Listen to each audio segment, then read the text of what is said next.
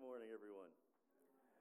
Good to see you this morning. We uh, um, just want to uh, invite you um, to remain this afternoon for our congregational lunch and for going deeper uh, this afternoon. We're going to be talking about the, the New Testament canon and what we ought to know about that. You know, every uh, every week as we're putting together the bulletin and the, uh, the slides for the, the PowerPoint. We're going over and we're, you know, double checking and proofreading and so forth. And we almost spelled canon. C A N N O N. And I need to assure you, I have not come across anything in the New Testament referring to artillery. This is the proper way to spell canon. We're talking about the books that are included in our New Testament. How did that happen? Why the books that are in it, and why not others? We're going to be talking about a lot of those things this afternoon, so please uh, stay around and, and join us both for lunch and for uh, going deeper this afternoon. Um, I know a lot of you have been praying for my mother in law, and I appreciate that. Thank you very much. Uh, please continue. She's doing well. Um, it was a TIA, it was like a mini stroke, so it was not full blown, and she recovered pretty quickly. Uh, we took her home Wednesday, and um, if you didn't know what she had been through, you wouldn't know that anything had happened.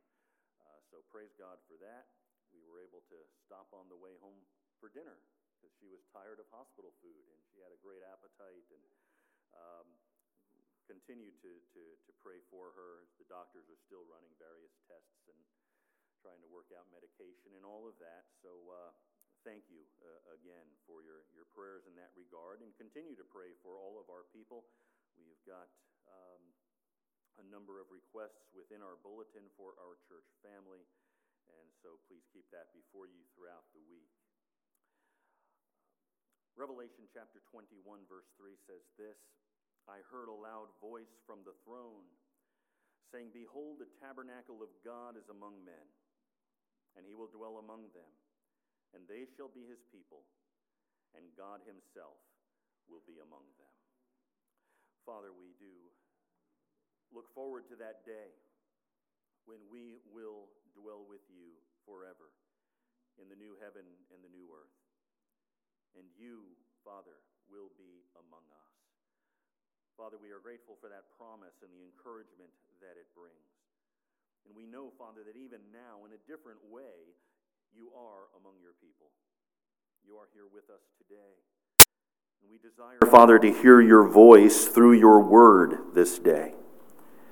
We pray, Father, that you would give us receptive hearts, submissive hearts.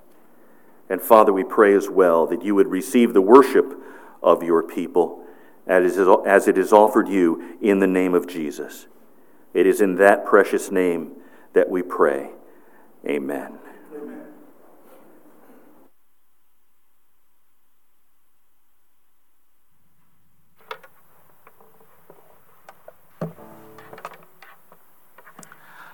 Let's stand together as we worship our Lord.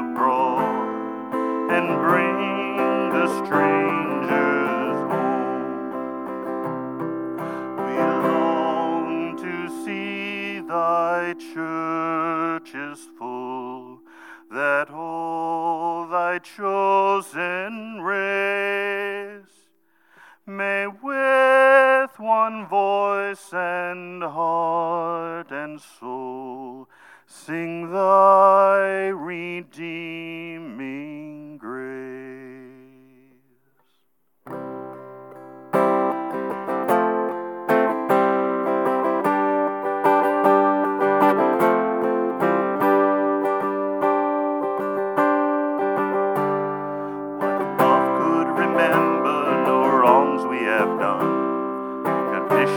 all knowing, he counts not their sum, thrown into a sea without bottom or shore. Our sins, they are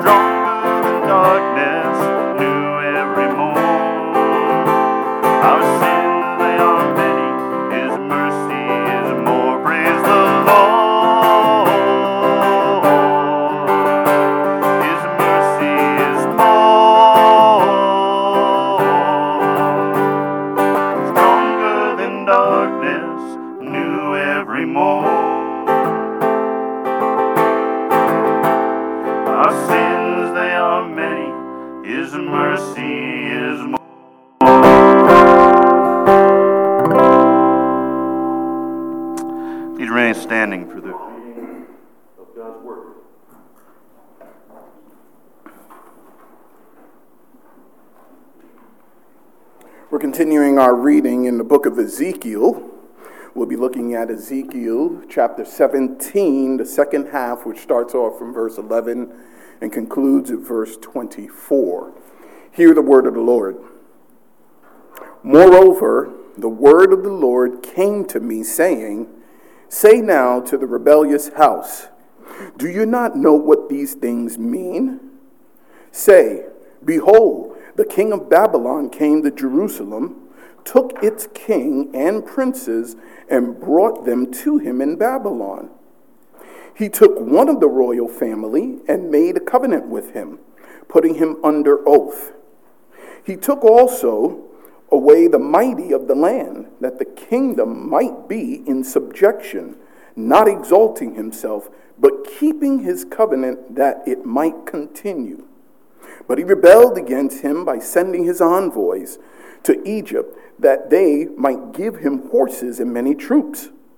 Will he succeed? Will he who does such things escape? Can he indeed break the covenant and escape? As I live, declares the Lord, surely in the country of the king who put him on the throne, whose oath who, who he despised and whose covenant he broke, in Babylon he shall die. Pharaoh, with his mighty army and great company, will not help him in the war when they cast up ramps and build siege walls to cut off many lives. Now he despised the oath by breaking the covenant, and behold, he pledges allegiance, yet did all these things, he shall not escape. Therefore, thus says the Lord God, as I live, surely my oath, which he despised, and my covenant, which he broke, I will inflict on his head. I will spread out my net over him, and he will be caught in my snare. Then I will bring him into Babylon and enter into judgment with him there regarding their unfaithful act which he has committed against me. All the choice men in all his troops will fall by the sword, and the survivors will be scattered to every wind and you will know that I, the Lord, have spoken. Thus says the Lord God I will also take a sprig from the lofty top of the cedar and set it out. I will pluck it from the topmost of its young twig, a tender one, and I will plant it on a high and lofty mountain. On the high mountain of Israel, I will plant it, that it may bring forth boughs and bear fruits and become a stately cedar, and birds of every kind will nest under it. They will nest in the shades of its branches. All the trees of the fields will know that I am the Lord. I bring down the high tree, exalt the low tree, dry up the green tree, and make the dry tree flourish. I am the Lord. I have spoken, and I will perform it. This is the word of the Lord. You may be seated.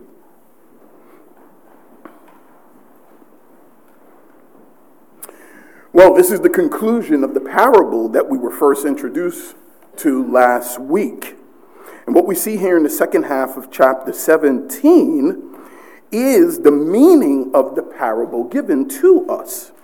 Here, Ezekiel's story about the two eagles, the cedar tree, and the vine could actually be considered as a type of fable. And if you remember uh, anything about stories, a fable is where the characters are personified as animals or things as trees. And they can be sometimes entertaining to read, but biblical fables are meant to teach important lessons. The first part identifies the character of the parable that we read last week before spelling out the moral of the story. The first eagle is the king of Babylon, Nebuchadnezzar who takes Judah's king, Jehoiachin, which was the twig, to Babylon into captivity. The royal offspring, or the seed, is Zedekiah. And of course, you remember the story of Zedekiah and his tragic end because of he, his failure was to break the covenant with Nebuchadnezzar by turning to Egypt, whose king was Hophra, the lesser eagle that we read in the parable last week. Ultimately, hope in Egyptian aid will prove useless. Breaking this political covenant will bring disaster on Zedekiah and his people.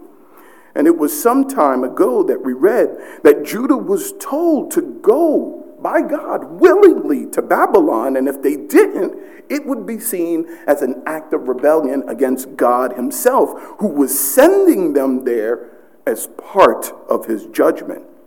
But Zedekiah rebelled, not just against Babylon, but against the very will of God by aligning himself with Egypt for help against Babylon instead of going willingly. In the eyes of God, this goes against his instructions and is the reason that he brings, if you recall, the accusation of adultery against his people.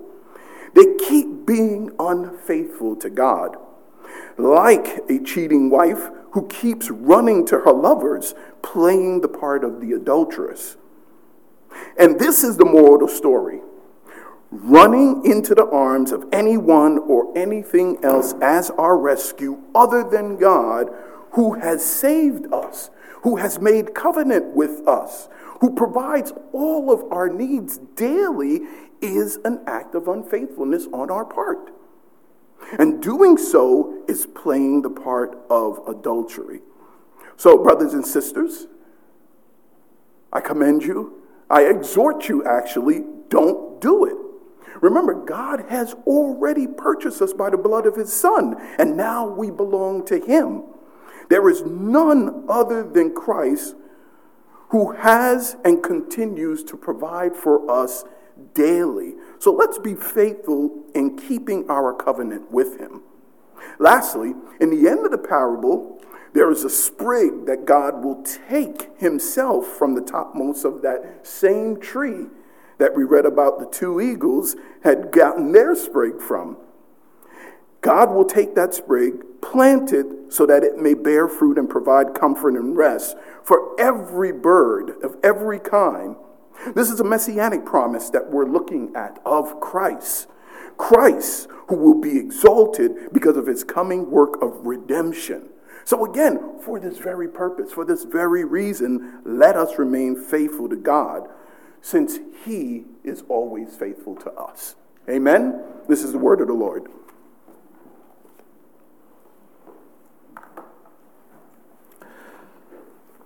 Father, we are grateful for your word and for the reminder this morning that you are always faithful.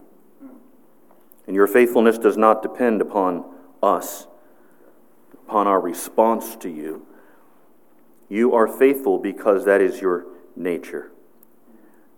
You promise and you keep your promises. You promise and you keep your word. And Father, we, as your people who have experienced your faithfulness, know that we are unfaithful.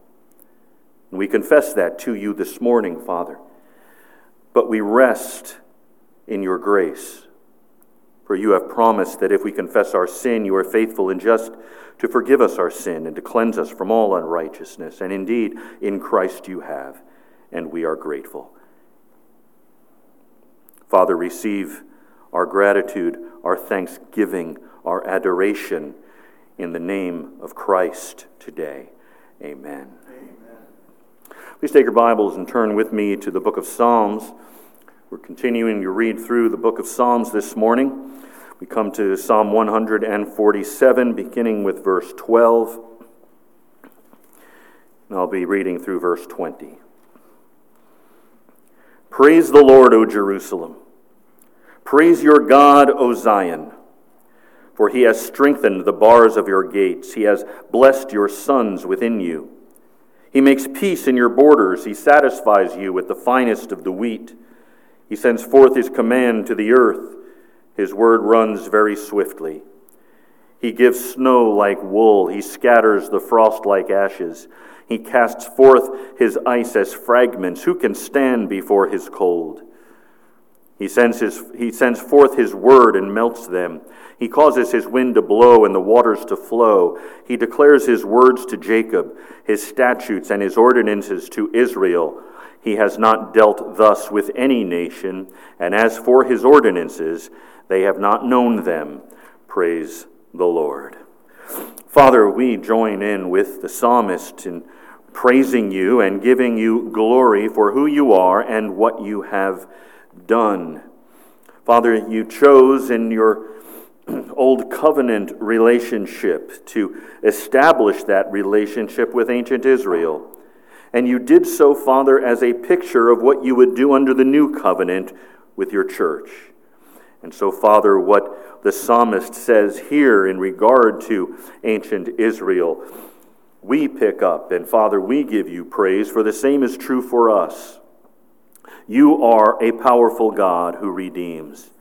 You have given us your word, your ordinances, and we are blessed by them. We thank you, Father, that we are a part of what is referred to in your word as a holy nation, a people for your own possession. And as such, Father, we are in relationship not only with you, but with one another. We are brothers and sisters. And I thank you, Father, for the family that you have established here at Red Mills and for the care that is exhibited toward one another as we serve one another, Father, and certainly as we pray for one another. And Father, we do that this morning. I personally am grateful for the prayers that have gone up on behalf of my family. Father, it is a joy to know that the brethren are interceding. And we do that this morning, Father, for those in our number who are in need of your ministry to them. Father, we pray that you would pour out your grace on your people. We know that there are those who are suffering physically, and we pray, Father, that you would bring them comfort and encouragement. We know that there are those who are suffering spiritually as well, and we pray for them, Father, that those who are drifting would be brought back, that you would extend, Father, your gracious hand and draw those who are in need of repentance to repentance, that they might walk with you once again. Father, we pray that this day, as your word is opened, that we might hear your word. And we pray, Father, that as your word is opened in churches around the world, that you might accomplish good things for your people. But, Father, we desire to pray for the world as well, those who need to hear the gospel as we once did. Father, send out your gospel and draw your people to yourself. May the lost, Father, see the beauty and the majesty of Christ. May they understand the wonder of grace and bow themselves before you.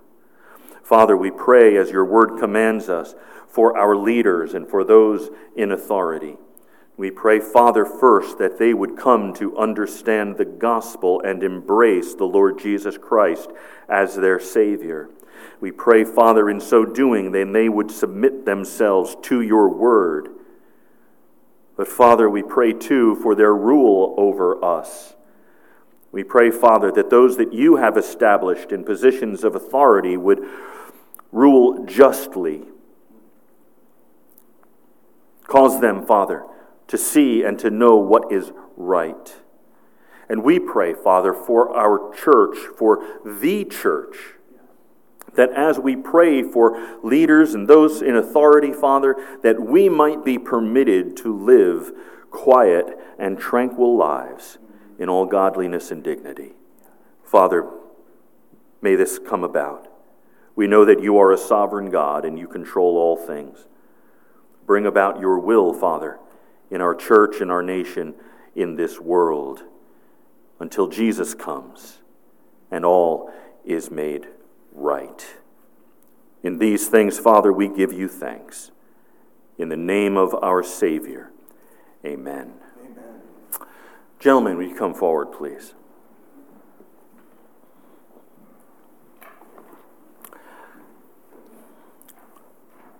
Father, at this time of the service, we recognize that all that we have comes from you.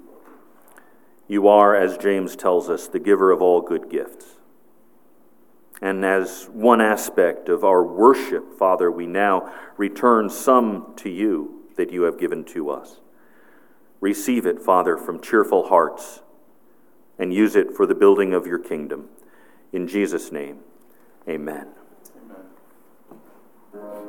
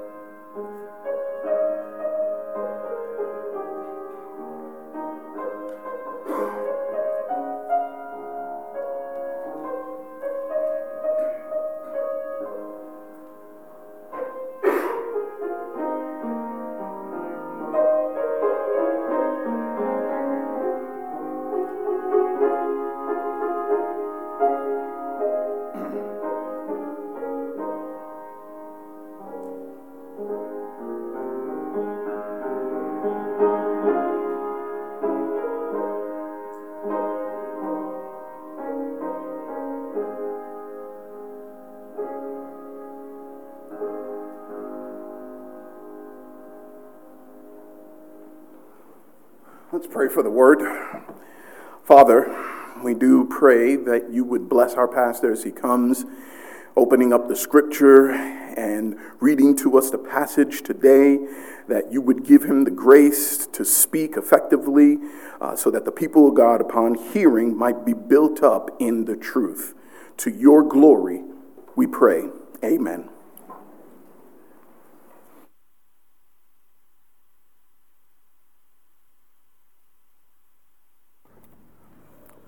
Return with me, if you would, in your Bibles to 1 Timothy chapter 2. We continue our study through this epistle of Paul to his disciple Timothy, who is pastoring the church at Ephesus.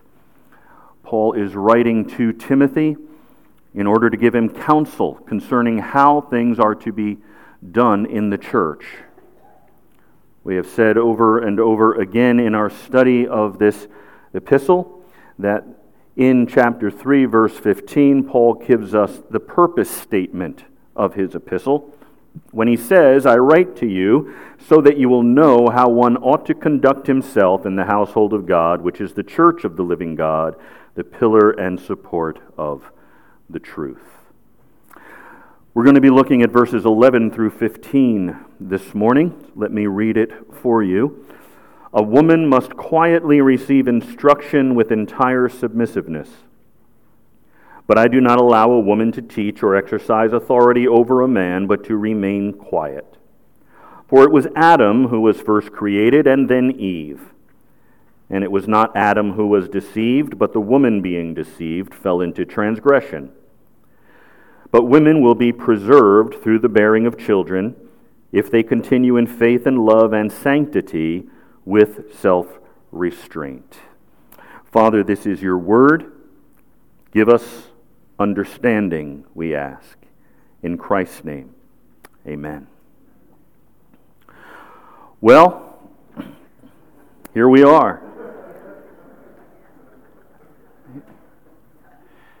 Obviously, this is a passage that um, is a tad bit controversial. And there are those who would desire to find various ways around it. But let me remind us this morning that as believers in Jesus Christ, we come to the Scripture with an understanding of its nature, that it is the Word of God. So we do not come to the Scripture to argue with it. We don't come to the Scripture to try to find ways around it. That is not our place. I'm put in mind of uh, something I heard once from a, uh, that was taking place within a, a, a debate. It was a debate between a Christian and an atheist. And the atheist was trying to, obviously, come up with arguments against the existence of God. And the Christian likened what he was doing to this. He said it's like, he used the example of a June bug. I don't really know what a June bug is. Say ladybug. It's like a ladybug coming up to a chalkboard in order to prove by all kinds of mathematical equations that God does not exist. Says the first thing I'd like to point out is that the ladybug can't even hold the chalk. That's where we stand. God is so far above us that we cannot expect to come and judge him for what he says. But we can hear and we can understand. Now, when it comes to understanding biblical teaching about the role of women in the church, there seems to be danger on every side. There is the danger of controversy. Few issues have brought more division than this the role of women in the local church. Entire denominations have split and reformed over this issue. There's also the danger of letting culture overrule Scripture. No matter how they are understood, God's instructions for women stand against the prevailing attitudes of contemporary society. That's clear. To the postmodern ear, the verses that I have just read sound like gender discrimination. The very idea that women would be forbidden to teach men is scandalous to the world and to many within the church. There is also the danger of allowing personal opinion to distort our understanding of Scripture. Admittedly, not every verse is as beloved as John 3:16. Nevertheless, every verse of Scripture reveals the mind of God and we do not pick and choose. We believe it, we place ourselves in submission to it, and we apply it to every area of our lives. And finally, there are difficulties within the text itself. What does Paul mean when he uses the words quietly, submissiveness, teach, exercise authority? Each of those terms calls for careful definition. And we're reminded once again that the scriptures were not written in English, they were written in Greek. So the question that we need to ask ultimately is what did Paul intend when he used the Greek terminology in which he wrote? And in our English translations, do we have a faithful rendering into a second language of that original document? There are further questions. What's the precise relevance of Eve's deception, as it's mentioned there in verse 14? What can it possibly mean that women are preserved through childbirth? And what on earth could that have to do with the subject of the biblical role of women? The previous section of Paul's letter to Timothy, which we looked at last week, ended with warnings about being immodest. This section contains warnings about being insubordinate, beginning with a positive command. Look at verse 11. A woman must quietly receive instruction with entire submissiveness. And with that statement, Paul shatters conventional stereotypes not modern stereotypes, but ancient ones. The modern ear hears what Paul says here and responds with outrage. How dare Paul tell women to be quiet and submissive? The ancient ear would hear that much differently. The ancient ear might also have been outraged, but for a different reason they would have said, Paul, how dare you encourage women to learn? In the Roman world, women were considered to be intellectually second class. It was widely accepted that females were academically inferior. Thus, the educational system was designed primarily for men and not women. And if possible, the Jewish rabbis were even more chauvinistic than the Romans. According to the Talmud, the rabbis wrote, It would be better for the words of Torah to be burned than that they should be entrusted to a woman. Not surprisingly, Women played a very small role in public life and in the synagogue. The Babylonian Talmud explains the difference between men and women in worship. The men came to learn, the women came to hear. Hear, but not learn. The Word of God says nearly the opposite of what many Jews and Romans were saying in the first century. Before Paul makes any prohibition, he writes words of liberation. Let women learn. Because a woman is a human being made with a mind in the image of God, and as a result, God requires her to learn. It is the woman's responsibility before God to become a student of biblical truth. If you're looking for an example of countercultural nature of Christianity, we need look no further than 1 Timothy chapter 2 verse 11. Now the Bible is not afraid to confront, confront culture.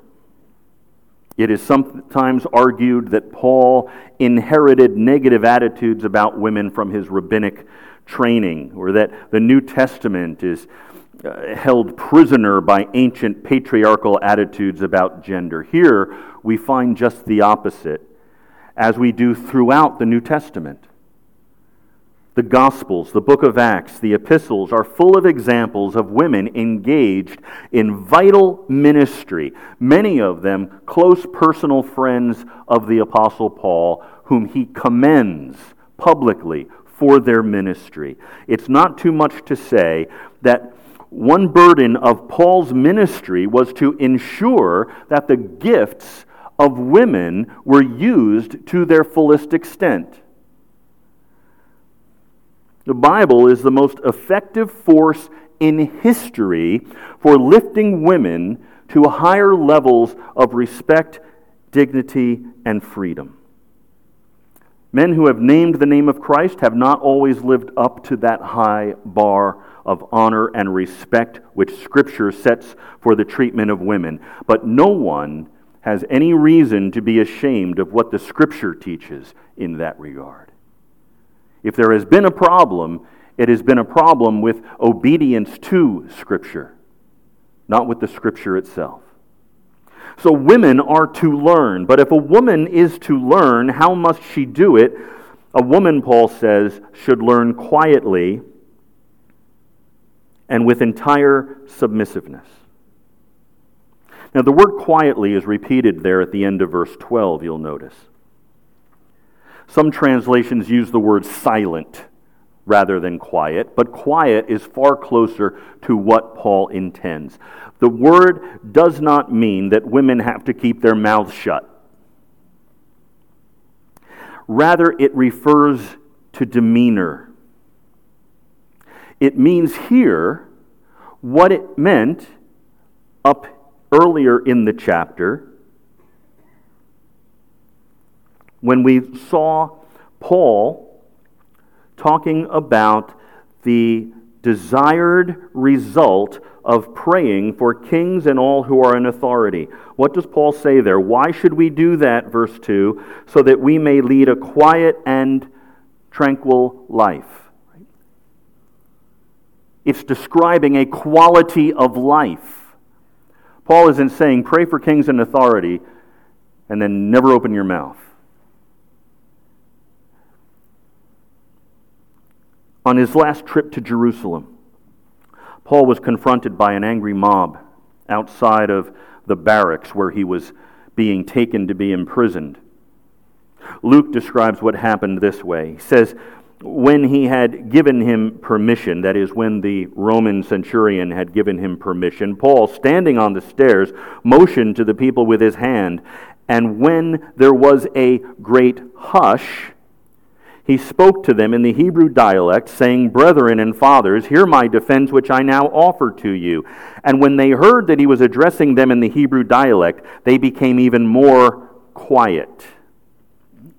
Now, two different Greek words are used to describe this crowd. First, the people became hushed, then they became quiet. And it's the latter word which Paul uses here in 1 Timothy 2. Not the word for keeping silent, but the word for being respectful. Paul's telling women to give their teachers the same undivided attention that he himself received when he spoke in Jerusalem. Women are also to learn, we're told, with entire submissiveness. To submit is to be obedient, to submit is to yield to authority. Here it means to respect the leadership and authority that God has given to the elders of the church. It means to receive their teaching in a spirit of cheerful agreement. When these two words are put together, quietly and submissive, they do not describe an unusual style of learning unique to women. Rather, they describe the only way that a person can learn anything at all. Any teacher knows it's impossible to teach someone who is talking all the time. That's the quiet part. But learning also requires a teachable spirit. It's impossible to teach someone who thinks he or she already has all the answers. To learn is to submit to the knowledge and authority of a teacher. Every good student is quiet and submissive, quiet and receptive. A wonderful example of this kind of submission is Mary, the sister of Martha and Lazarus. You remember the story. Jesus stopped at their home to rest, and while he was there, Martha was distracted with much serving. Martha was type A. Martha was concerned about the task. Meanwhile, Mary sat at the Lord's feet listening to everything he said, and it made Martha rather angry because she was getting stuck with all of the work, while Mary is, in her opinion, just being lazy, sitting around while work needed to be done. And in her exasperation, she finally complains to Jesus Lord, do you not care that my sister has left me to serve alone? Tell her to help me. And here's what Jesus did in response He did not tell Mary to go back to the kitchen where she belonged. He did not relegate her to so called women's work. Instead, he said, Mary has chosen the good portion, and it will not be taken away from her. The words of Christ confirm the dignity and necessity of women becoming students of the Scripture. They also serve as a rebuke to any man or woman who thinks theology is a male enterprise what Mary was learning from Jesus was the very Word of God. She was learning doctrinal truth and how to apply it in daily life. God wants women to be knowledgeable in the Scriptures and sound in their theology. As Luke describes that event, he makes special mention of the way that Mary learned. She sat at the Lord's feet listening to his teaching. Mary learned in the rabbinic style. She kept her place. She was listening rather than talking. She was sitting at Jesus' feet, taking the position of submission to teaching authority. In other words, as Mary learned quietly and with all submissiveness, this is what was happening as she sat there at the feet of Jesus. This is the way all God's people learn. They sit at the feet of their master, even when he is speaking through the voice of a preacher. When we sit under the preaching of the word, it's the voice of Christ that we're listening to, Paul says in Romans. Our aim always must be to learn quietly and with submissiveness. So, why does Paul single out women? Because this was a new thing for women, as we've already discussed women able to come in and sit under the teaching and learn, that's unusual. They're not used to that. They need to be taught how to do that. We sit at the feet of our Master quietly and with submissiveness. I'll be attending a pastor's conference tomorrow. As I sit under the teaching of other men, I will have a choice to make. I could sit there critiquing the other preachers.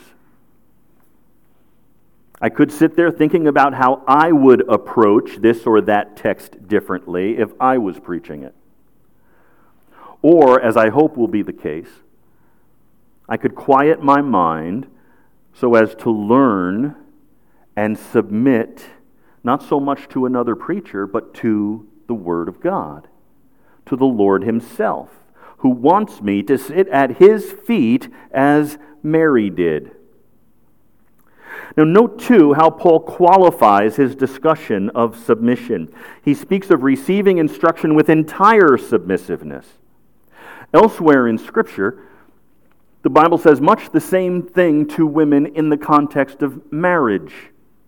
Wives, Paul says in Ephesians chapter 5, submit to your own husbands as to the Lord. Now, as the church submits to Christ, so also wives should submit in everything to their husbands. The Bible doesn't speak of partial submission. It doesn't say grudging submission. It says full submission, entire submission. Scripture says all submissiveness, entire submissiveness, because full submission is really the only kind of submission there is. Any other kind of submission is not really submission at all. Partial submission reserves the right to rebel. It leaves room to manipulate and to control. Grudging submission reserves the right to grumble. It leaves room for resentment and bitterness when a decision is made, which is not the decision that I would make. True submission is total submission. Entire submission reveals a heart of surrender to God in this context. Partial submission reveals a heart which is not surrendered at all, but wishes to sit on its own throne. You might be thinking that if someone is in partial submission, well, then they're partly surrendered. Here's the problem with that. When someone submits only when and how they decide, it's not Christ who is sitting on the throne, they are. I've had many, many occasions on which I've spoken of these things to husbands and wives and couple, engaged couples that are looking toward marriage. And in more than and, and more than once, the woman will respond to this teaching by asking, How can I submit to something that I disagree with? And here's what you need to understand if you submit only when you agree, you're not submitting at all. You agree. It's something you would do anyway. Submission comes into play when it's something you'd rather not do. When the policeman rolls up behind you with lights flashing, and you need to pull over, and you'd rather not, thank you very much but you're going to submit. That's what submission is. There's a reason Paul qualifies his command. He speaks here of entire submissiveness. In chapter 5 of Ephesians, he tells women to submit to their husbands in everything. Now, we know from comparing Scripture with Scripture that that is qualified because it doesn't necessitate being submissive to someone who is trying to get you to sin, for instance. But if it's not that kind of issue, if you don't have, a make a, if you don't have to make a choice between submitting to a human being and submitting to God, Paul says, whether it's the elders of your church, whether it's your husband, women, you are to be in submission. Now, obviously, I, am coming here saying these things this morning, knowing very well that this is a, a dirty word in contemporary culture. It goes against everything that Americans hold most dear freedom, power, independence. Submission can also be a threatening word because sometimes it has been taken as an excuse for abuse.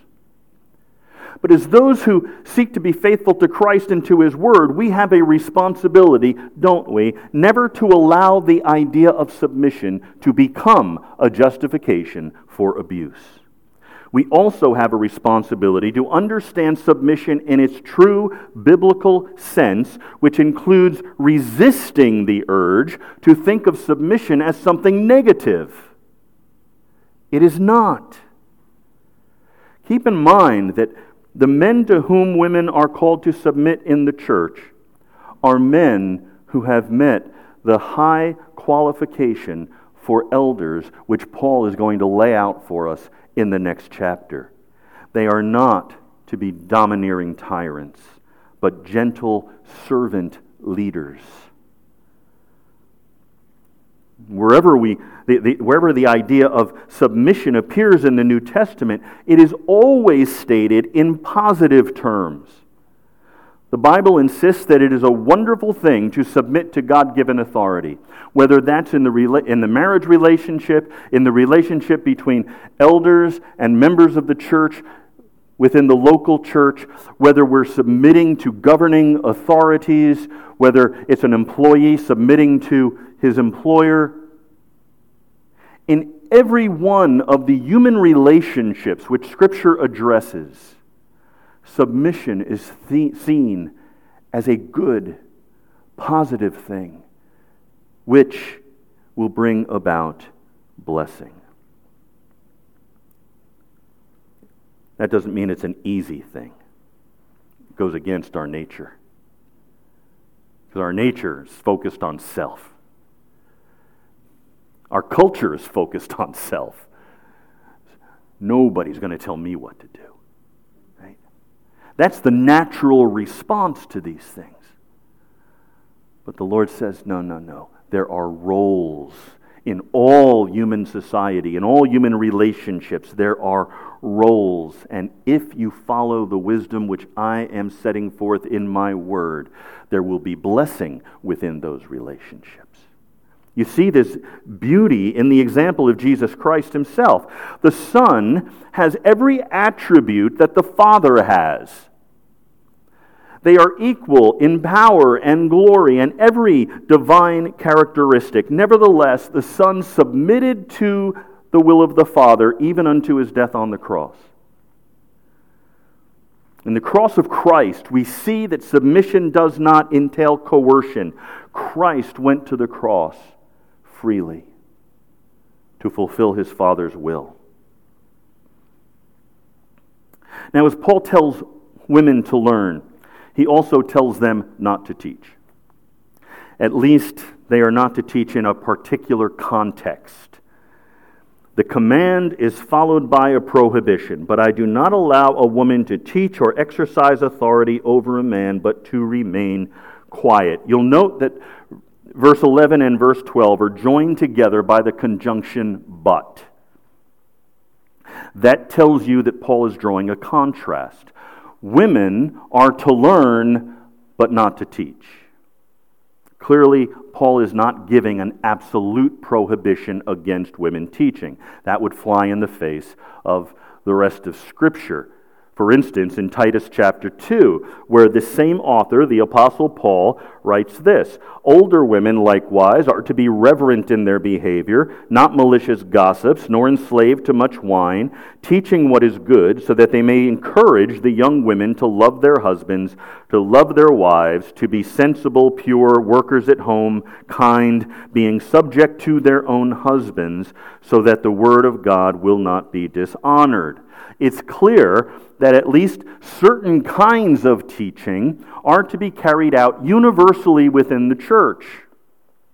We are to teach one another. I do not simply teach, I learn. I learn from those who are not elders among us, but whom God has given a gift of teaching. I learn from those who come to me and look at my life and say, Pastor, I think you need to check this out. You need to examine what's going on here in your life. That's a blessing. That's teaching. There are all kinds of ways that women can exercise their gifts within the church. In contexts outside of the local church, we even see examples of women involved in the teaching of men. One example is Priscilla, who, with her husband, explained to Apollos the way of God more accurately. She did this in spite of the fact that Apollos was an eloquent man, mighty in the scriptures. There's at least one place where it's never appropriate for women to teach, however, and that is in the authoritative proclamation of God's word in the context of public worship of the church. And here it's important to remember the context of Paul's command.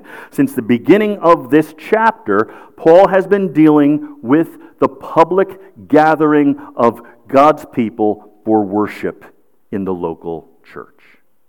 What he writes is not intended to govern every situation, everywhere, at all times.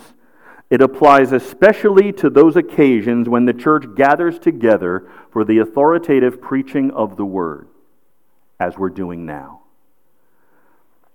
The word teach means to instruct, it has a very specific meaning in the pastoral epistles 1 Timothy, 2 Timothy, and Titus. It refers to the exposition of the scriptures in the official teaching of sound doctrine within the church. It refers to what I'm doing at this moment.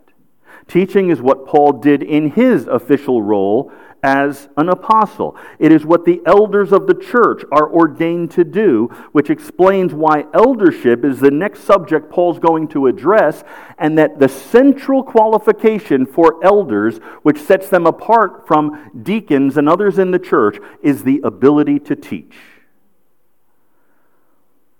What the Holy Spirit does not permit women to do is to transmit apostolic doctrine publicly and authoritatively. To put it more simply, the main thing that God forbids women to do is to preach and to exercise doctrinal and disciplinary authority, which is tied to the preaching ministry. Now, incidentally, most men are also forbidden from fulfilling that role. When we move into chapter 3 next week, we'll find that there are certain qualifications which must be met for those who assume teaching and doctrinal authority within the church.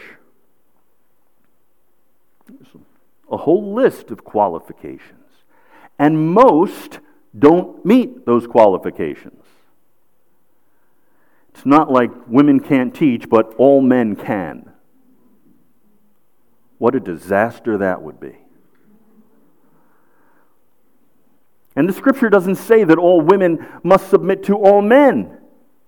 Rather, Paul is teaching here that all women are to submit to the teaching discipline of the elders, of the pastors of the church. In that respect, they are no different from Christian men who are not elders. Just as in the realm of marriage, Paul doesn't say women have to submit to all men. He says, no, women submit to your husbands even as your husbands love you with the sacrificial love of Christ. One sign that Paul and the Holy Spirit have preaching in mind in 1 Timothy 2:12 is the way that teaching is coordinated with having authority. I do not allow a woman to teach or exercise authority over a man. And there's very good evidence that those two terms ought to be put together. What Paul's teaching about is what Paul's talking about is teaching authority within the church. The authoritative doctrinal teaching in the church. Just as let a woman learn quietly in verse 11 is set against I do not permit a woman to teach in verse 12, so also with entire submissiveness in verse 11 stands in opposition to I do not permit a woman to exercise authority over a man in verse 12. Learning is contrasted with teaching, submitting to authority is contrasted with exercising authority. Paul is framing his discussion this way for a reason. Paul's not talking about the abuse of authority here, but about its rightful exercise by elders within the church. And where is such authority exercised? In the eldership. Now, the elders certainly can permit, as we do, other people to teach. Teaching takes place, as it did this morning after our scripture reading. Teaching takes place during our discipleship hour. Teaching takes place during our, our, our, women's ministry meetings and, and our men's breakfasts. And it's not always Joe or I who are teaching, but Joe or I are Joe and I are always responsible for what's being taught. The ultimate responsibility lies with us. Now, aside from that one function, women are encouraged to seek out all avenues of service, fully exercising your gifts for the greater benefit of the body of Christ. Now, the preceding explanation has been the nearly universal understanding of the Christian church for 2,000 years. With few exceptions, only in the late 20th century did this understanding come under attack. The liberal strategy has been to deny the authority of these verses completely. Some say that Paul didn't even write this. Some say that verse 12 in particular is only Paul's private opinion. He's not speaking for God, he's only speaking for himself, as if to say, I personally do not allow a woman to teach or claim inordinate authority course, that's not what Paul's saying. That's, that's found nowhere in the text. Verse 12 ought to be understood as follows I, that is to say, I, Paul, who have been appointed by God as an apostle, do not permit women to teach. It's not a private opinion, it's an apostolic command with ongoing authority in the church. Others say that Paul was simply mistaken. He wanted to keep women from the pulpit because he was a chauvinist because he was limited by Jewish and Greek attitudes about the value of women. He was, he was simply upholding the patriarchy. Of course, you can't say something like that without also denying the inspiration and authority of the Scripture. Paul did not allow women to preach because God does not allow it. Here it is good to heed the words of the Apostle Peter. We'll be looking at these this afternoon as well who said that Paul's letters contain some things that are hard to understand, which the ignorant and unstable twist to their own destruction, as they do the rest of the Scriptures. At a very early date, somewhere around 60 AD or before, Peter already considered Paul's writings to be Scripture.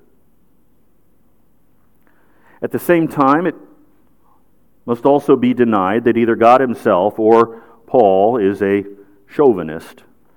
The better these verses are understood, the clearer it becomes that they do not demean women in any way. Rather, they establish for the church the means by which the church should function as Paul says elsewhere, decently and in order, according to the pattern established even from creation, which is how Paul grounds his argument. While the liberal approach is to de- deny the authority of these verses entirely, the strategy of so called evangelical feminists is to limit their application by saying that Paul was addressing a specific circumstance taking place in the church of Ephesus at that time.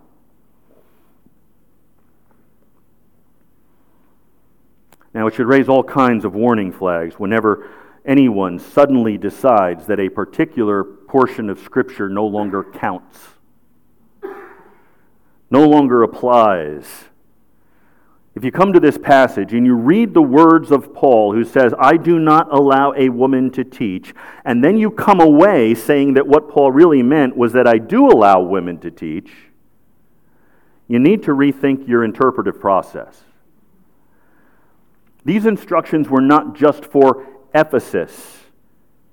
As we saw earlier, chapter 3, verse 15, Paul's purpose statement I write so that you will know how one ought to conduct himself in the household of God, which is the church of the living God, the pillar and support of the truth. That's not just Ephesus, that's the church in every place at every time.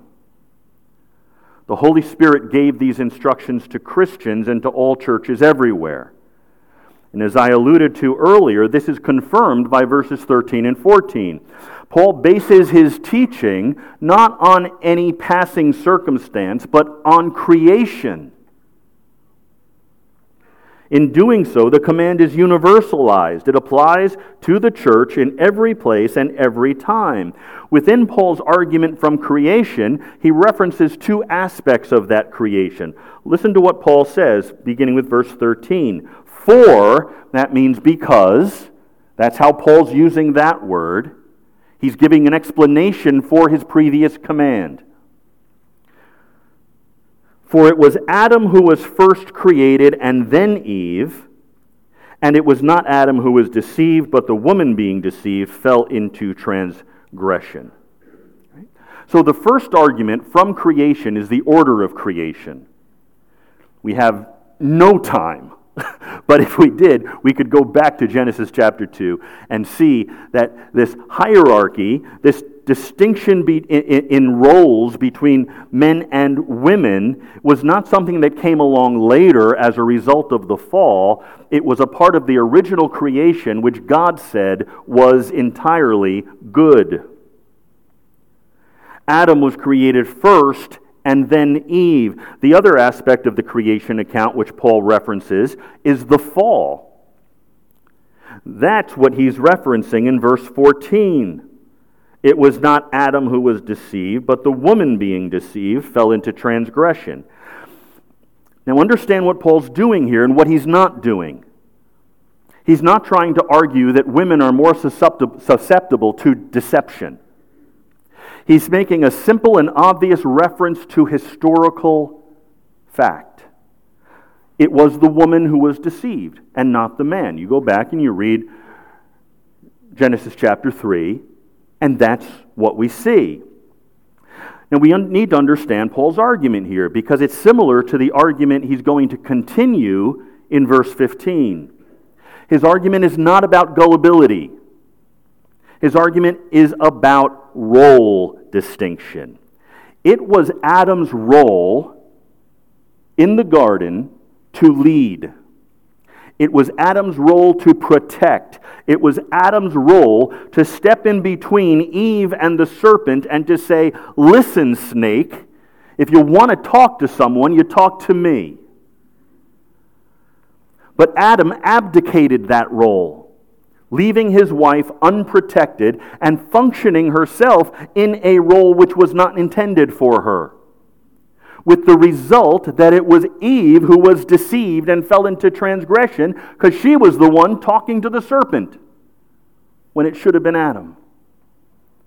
All of this is confirmed by the rest of Scripture, which places all of the onus and responsibility for the fall on the shoulders of Adam, even though it was Eve who was deceived and who first ate the fruit and who then gave it to Adam to eat the responsibility for the fall fell upon Adam, even though Eve ate first, because Adam was responsible for the exercise of headship in that relationship, and he failed. And it's that understanding of respective roles that Paul continues to address in verse 15. But women will be preserved through the bearing of children if they continue in faith and love and sanctity and self restraint. What on earth does childbearing have to do with any of this? Well, there's no need to complicate this any more than is necessary. The word translated in some translations as saved is not and cannot be referring to spiritual salvation. We start there. The New American Standard is much better when it says preserved, although even better would be fulfilled.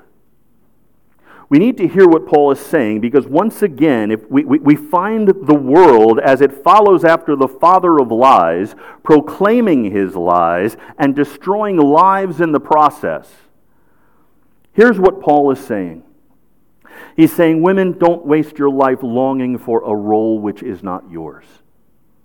Don't descend into bitterness and resentment, desiring something which God has not seen fit to give you. Rather, understand and rejoice in the amazing gift that He has given to you. The world, everywhere we turn today, belittles motherhood. God honors it and calls upon His people to hold motherhood in a high position to be a mother is to be a life giver. You will be preserved, you will be fulfilled, not by seeking something which is not rightfully yours, but by rejoicing in the great and high privilege which is yours, and by doing so, living a life of faith and love and sanctity with self restraint. Have you ever met someone living a life of faith and love and sanctity with self restraint who was also bitter and resentful? You can't do it. Those things don't fit together. It's impossible.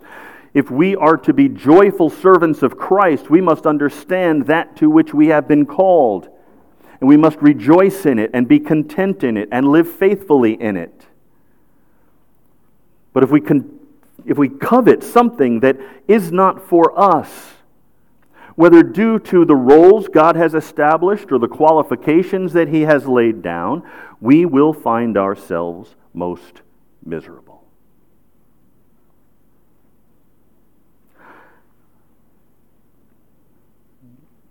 We've come to the end of our message, and I'm still waiting for the first amen.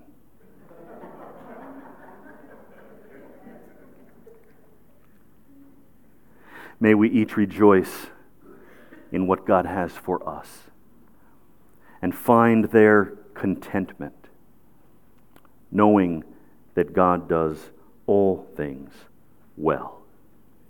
Father, make it so, we ask.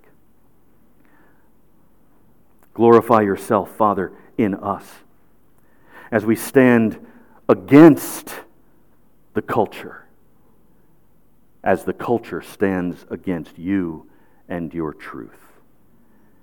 This we ask in the name of Christ our Savior. Amen.